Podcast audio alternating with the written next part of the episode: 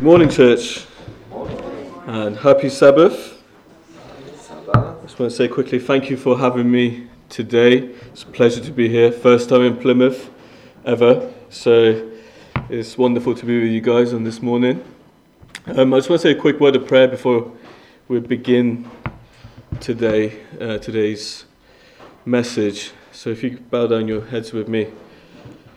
Father God, I pray that your Holy Spirit is with us this morning as we go through your word. I pray that your words are spoken and not mine. And I pray that your words land on hearts that have been prepared by you. I pray that you make these words fruitful in those who hear them. And I pray that you work goodness in each of our lives and bring salvation and peace to each and every single one of us. In Jesus' precious name we pray. Amen. Okay, so my name is Arian, and I just want to share with you a quick testimony you get to know sort of my background before we go into the message. So, I come from Iran. I was born in Iran and lived there till I was 12 years old, um, and we moved to England. I do not come from a Christian background, so my entire family are Muslims. I'm the first convert of the family, if you like, but hopefully one of many. Um, and I've been in the faith for almost a year now. So I was converted, I converted just about November, I would say, in here. Although for about six months prior to that, we were going through this sort of flirting period, I suppose, if you like. We were just kind of getting to know in and out, but not really had that heart conversion, but that heart conversion took place in November, and I was baptized in December. Praise God. Um, now, to talk about my conversion story a little bit, because I, I think it plays into the message I want to share with you today. Now, I can't really pinpoint a moment where I can say, okay, that started the journey. That was the day, or that was the hour. Um, I know Jesus says that no one can come to him unless the Father draws him. And there was a period, I would say about seven years of this drawing to the Father that took place in my life. There was people that came in and out that had a profound impact, that brought the name of Jesus Christ. And I remember there was a friend of mine who I'm still friends with, but she was, uh, she was a believer. And at the time, I was a Muslim and I wanted to convert her. But we went this back and forth, and she, you know, I couldn't. I, she was the first person I, I didn't have any effect on. Like she just completely ignored me, and that really got to me. Like I've never experienced anything like that. So that was always stayed in my mind, and seven years on, that that kind of her faith and her strength in her faith. Whenever I thought about it, kind of bothered me. Now my past before my conversion was a life of worldliness. It was a life filled with alcohol, drugs, and a lot of the things that you see today out there. You may not see it, but believe me, from somebody who come from that place, it's out there. It's between the people my age, younger. And that was the lifestyle.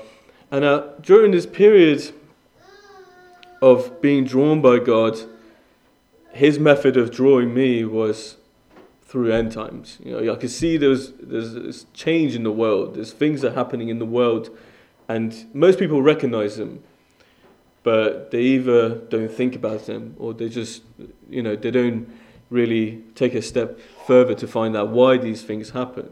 Why is there so many wars? Why is there so many so many conflicts? Why is this evil in our world so active? And why is it that you know the good in the world seems to be losing? So that always bothered me and during this period i got into a phase where i was looking at end times. And i was looking at end times from, a, from an islamic perspective. And as a muslim you believe that islam is the third of the faiths and then you've got christianity and then judaism and they all complete each other and islam is like the, the you know the last revelation from god. And coming from that perspective, I, I look at I, I was open to all three different religions. So I'll look at Islam and then I'll cross reference it with with um, Christianity and I look at look at what it says here and look what it said then.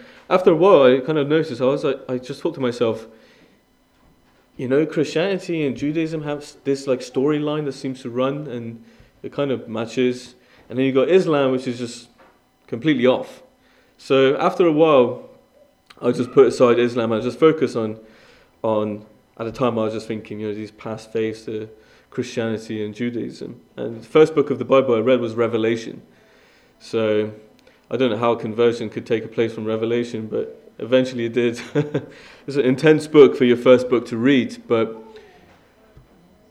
I remember reading it, and at this point, I still didn't have anything. I, I didn't know who Christ was. I didn't know anything about anything. I just knew some some information about about you know these stories of how this end time scenario is supposed to work out with this bad guy coming along and you know you got this the final and ultimate battle between good and evil.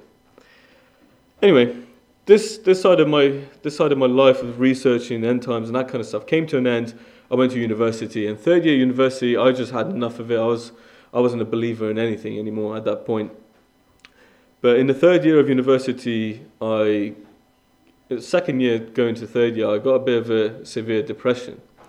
So I spent a lot of time at home just looking up things on YouTube, as you do. And during this period, this was this was when God came with His final, I would say, revelation in my life, where He caused the circumstances for everything to happen in a way that I was just focused on just researching what's the truth out there. What is this final good and evil thing? What is the truth? What who are we? Um, is there a God? Who do we serve? Is there no God? And that became the what I was searching for every day. And one day, I just watched this video, and he mentioned something about Seventh Day Adventists, and I was kind of interested by them, so I just searched on Google Seventh Day Adventist Church nearby, and went to the first one that came that was nearest to me, which was actually five minutes down the road. And there I met my pastor, uh, was my previous pastor, and he gave me a Bible, and I took it home. I never had a Bible before. I went into Matthew and I just read Matthew, and it's the first time I ever came face to face with the words of Jesus. And it just landed where it belonged. Every single word I read made sense. Whatever he said, even to a point where he said, you heard in the, in the past, it was said that if you commit adultery, you've committed sin. But I tell you that even if you look at a woman with the wrong eyes, you've already committed that sin. And to me, even though I'd never read anything from the Old Testament, from the law, anything like that, it just made sense. Of course it is. And it was that whole preparation, that whole drawing period of God that prepared those words to land on the right place. So when I got to Jesus' word, it was it was familiar. It, it wasn't it just it just made sense. It just landed in the right place. And from that period I kept going back on a Sabbath to the church that I used to go in Bristol and there I met amazing people. But one of the problems I faced in this church, and I didn't even know it was a problem till now, was that we spoke a lot about end times. We spoke a lot about Revelation. We got to know the three angel messages. We got to know the mark of the beast. We got to know the, the ten virgins story, the parable of the ten virgins. We got to know Revelation pre inside out, the 144,000, you name it. We spoke about it. But no one explained to me what grace meant. No one. No one spoke about grace. They will say, oh, by the grace of God, this will happen. Or by the grace of God, you will be healed. Or by the grace of God, you'll pass your exams. Or by the grace of God, you'll get through uni. Good. But what, what's grace? You're saved by grace. Okay. What does that mean?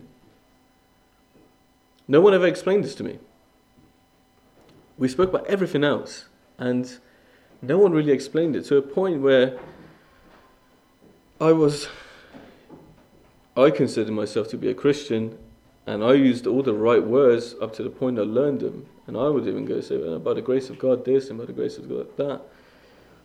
But I never knew what even grace meant. And thank God for YouTube because you can find a lot of stuff on there. And one night I remember searching, what is grace? There and behold came.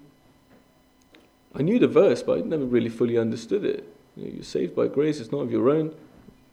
Okay, what does that mean? And it came in, came in video and he explained, and he says, there was, there was a Ten Commandments, and there was the need for a man of God to be able to adhere to those laws.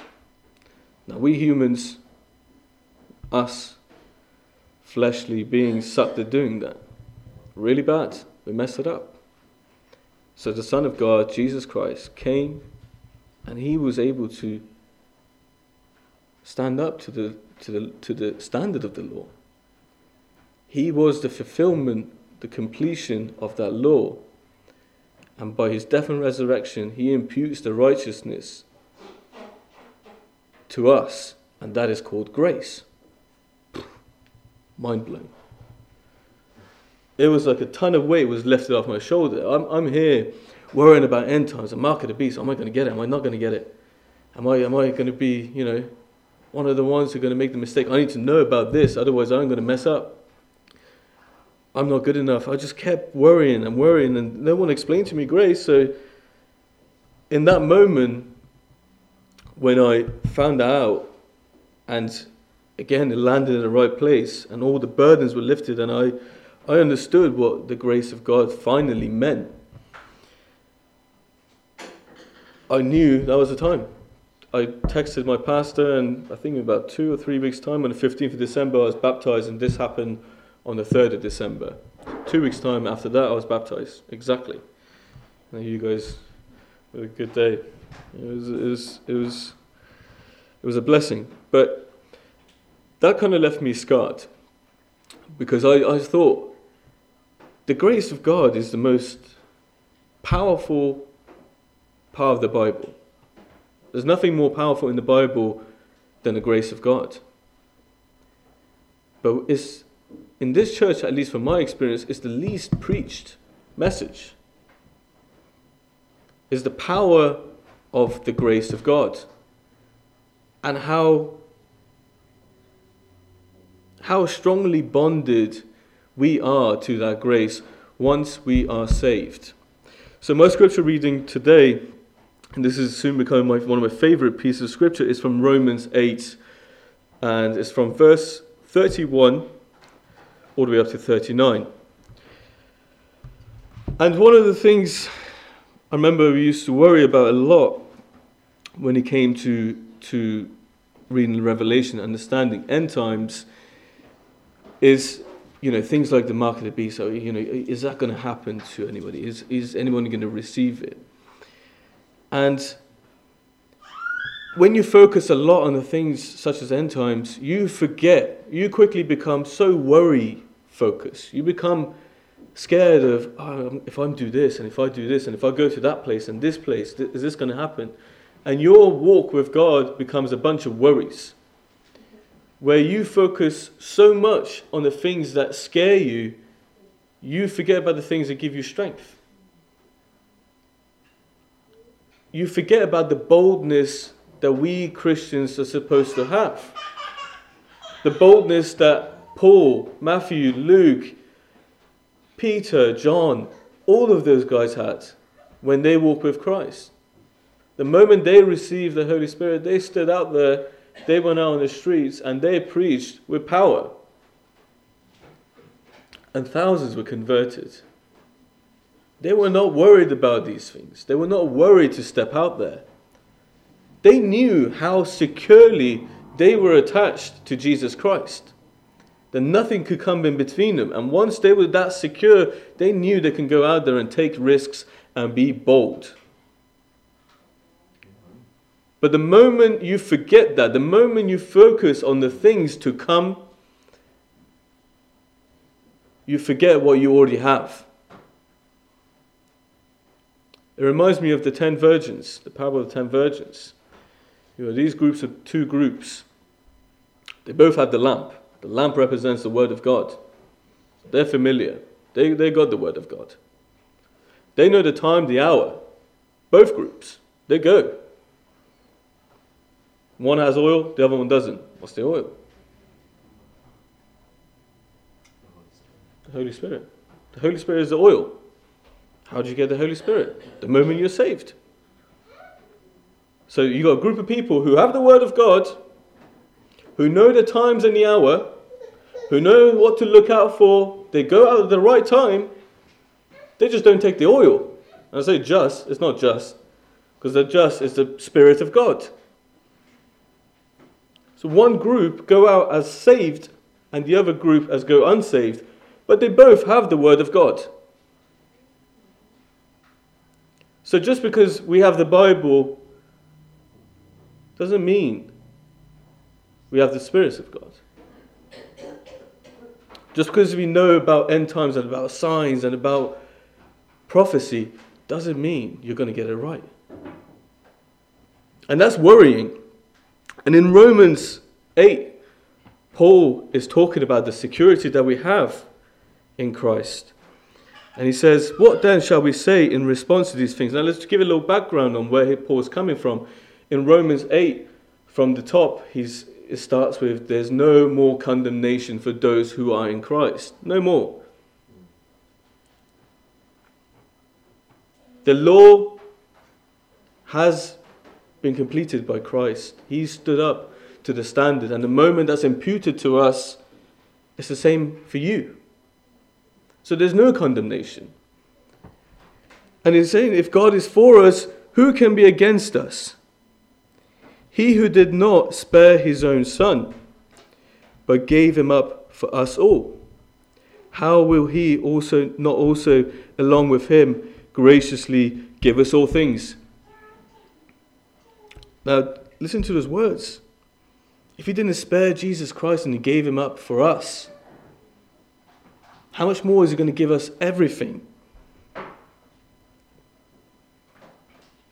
Who will bring any charge against those whom God has chosen?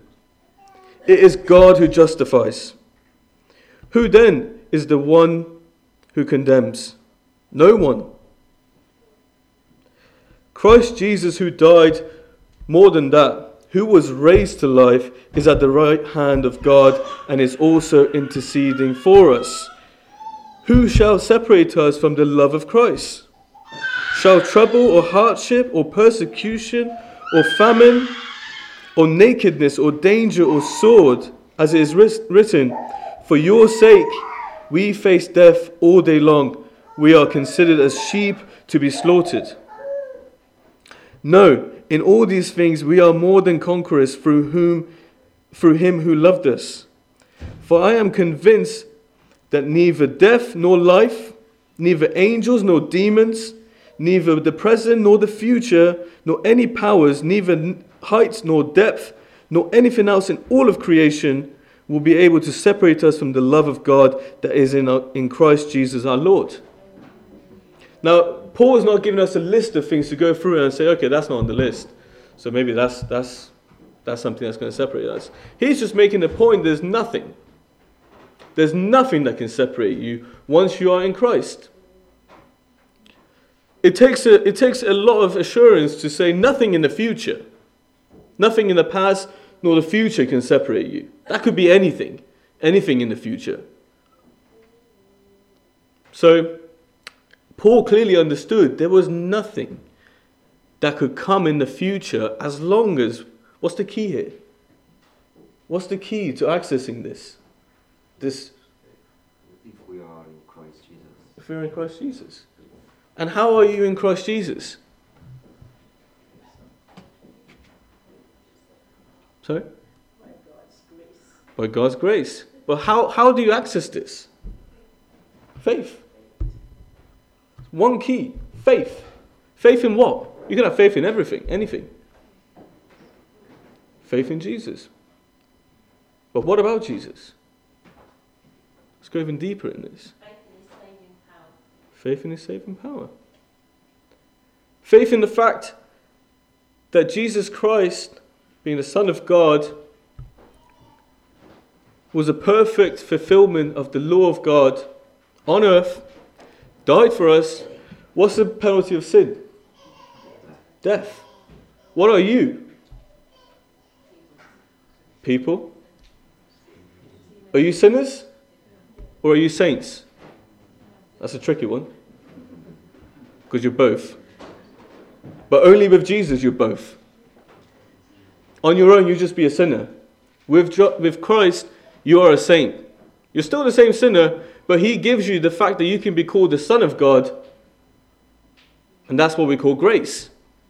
So the moment you believe that, the moment you truly believe that Jesus Christ's blood is sufficient to pay for everything that you have done and will do wrong, you're a safe person. You are in Christ, and nothing can separate you from that. And that's the point that Paul's making. Nothing in the future, nothing in the past, nor angel, nor demon. We, we make the devil into this big giant beast that he is. He ain't, he ain't that. He is not that. Your God is way bigger. When we say great controversy between the devil and God, we make the devil into this big beast as well. But we know that God is bigger, do we not? Did God create the devil or not? He did. Did the, did the devil have to go and ask God for permission before going to Job? He did.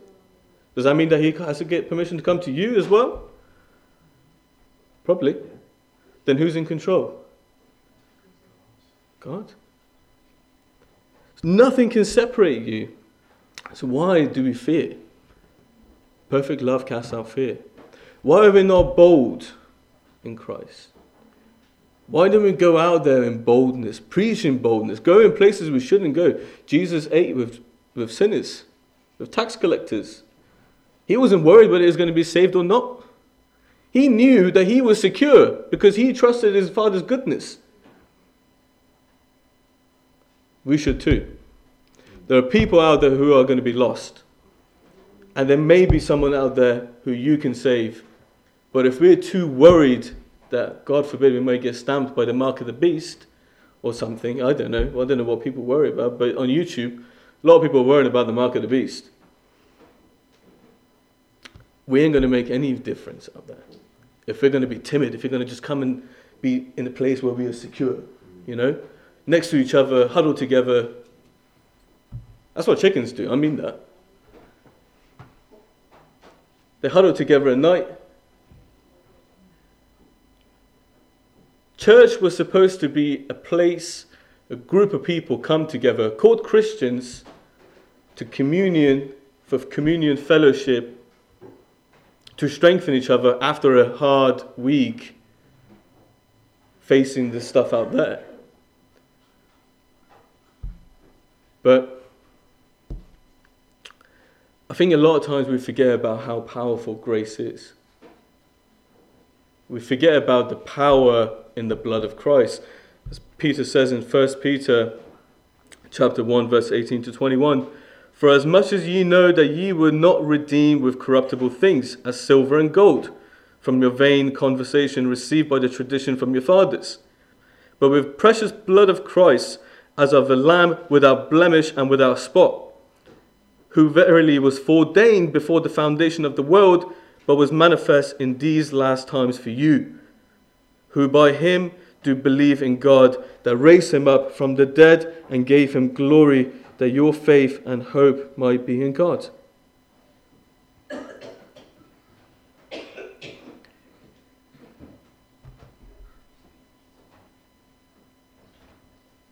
We should have assurance of faith. As you mentioned earlier, approach the throne of grace with confidence, with boldness. Here I am.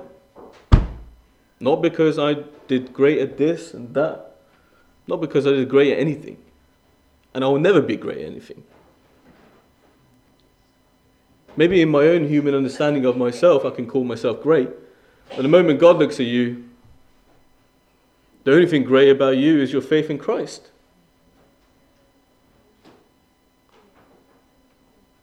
That's the only thing when Jesus came to the Pharisees, when he came to the Jews. That's the point that he was making. When he was saying to them, you know, you guys, you think you're good, right? You keep up to the law. Well, let's test that. And he goes on to say, it was said that thou shalt not commit adultery. But I tell you, if you look at a woman with the wrong, wrong intent, you've already committed that, shattered that image that they've had them themselves. They thought they were amazing, completely broke and shattered their understanding of how great they were. He was making the point that you're not, you're not going to stand to the standards. It's, it's, it's the faith that we have in Him and His goodness, and nothing can separate us from that. So let us go out there with boldness. Don't be timid. Let's not be timid and scared of what the world could do. You know, the biggest hint in Revelation as to what Christians are supposed to do when it talks about those who are sealed will not receive the mark of the beast. And in Ephesians, I believe it is, it's the moment we're sealed with the Holy Spirit of promise to receive the inheritance that we have. This, that's the same seal that's talking about Revelation. And again, that goes back to faith in Christ and grace. Wherever you look in the Bible, you should come back to grace. Because grace, we use the word grace far too often, but we rely on it far too little. Grace is the power of God. It's way more powerful than just forgiveness. It's the power for you to change the world. Fishermen and tax, collect- tax collectors, powered with grace and the Holy Spirit, changed the world. 2019 years later, we're still sitting in a room discussing the same topics as they were. And they did this without social media Facebook, Instagram, WhatsApp, YouTube, you name it, planes, phones, laptops.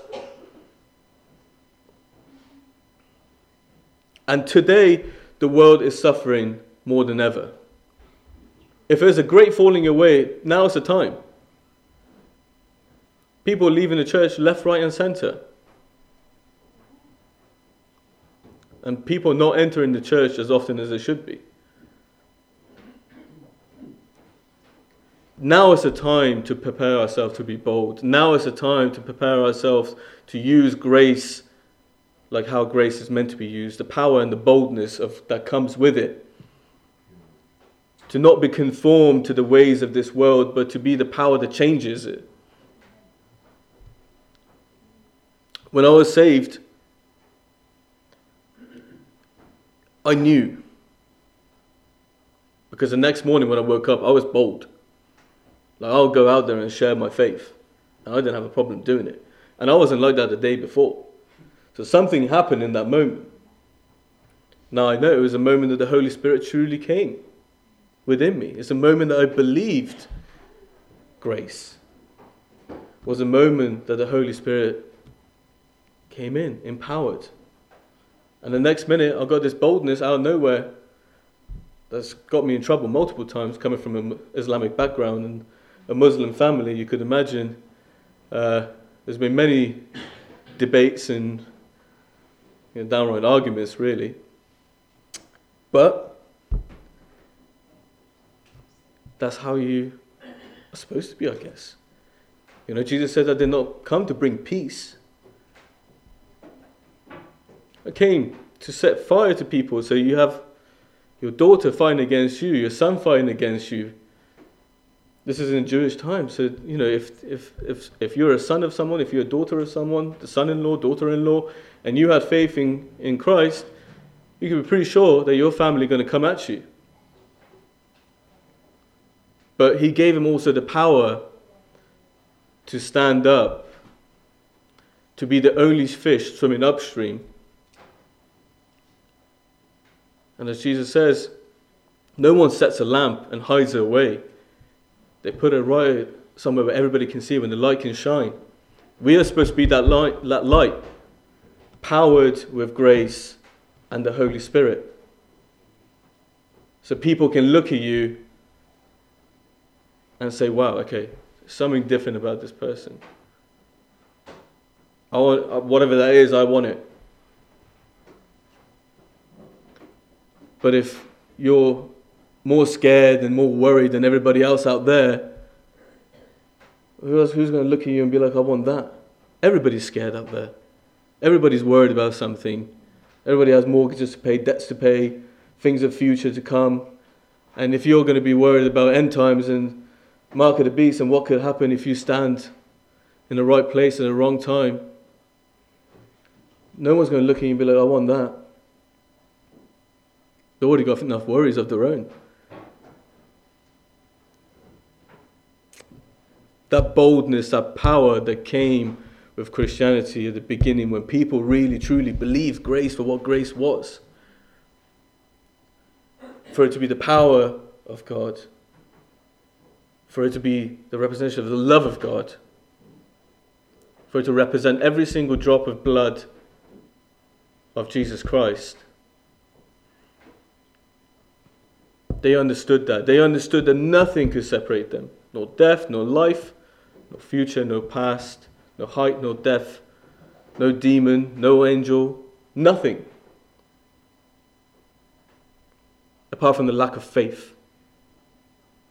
If you access it by faith, you also lose it by having no faith. So believe that it's there and believe the power of it. And that boldness will come, that strength will come. But the moment you worry and the moment you make the focus about you, about what you could do wrong, and it's all about what you can do to ruin it and change it, apart from your lack of faith, that's when everything becomes about you. You focus too much on you and everything that's wrong with you and everything that could go wrong with you instead of what is right, instead of what is powerful, instead of what is good. Don't know what we're doing with time, is it? Ryan, It's about, yeah. right about, okay. and I'll, it's become sort of my mission to, to go out there with this message. It's, as far as as far as some people are concerned, they will say it's a simple one, it's a simple message. It's just, you know, it's like Christianity basics. But a lot of times I just get reminded when I sit down and have conversation with people, the same people they'll say, by the grace of God this and by the grace of that God that.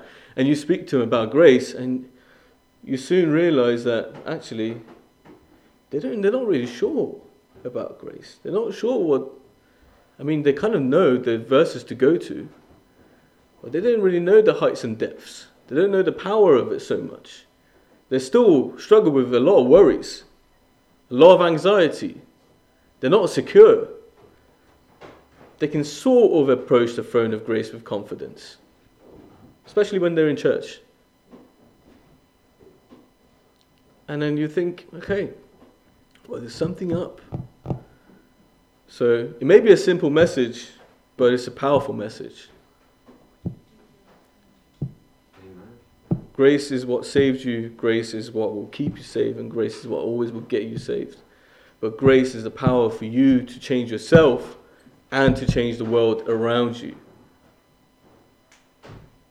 Because the grace didn't come cheap. Grace didn't come cheap. The blood of Son of Christ was dropped on this world for grace to be given to you. So when if you ever hear anyone say cheap grace, you know, ain't no cheap grace. That's expensive.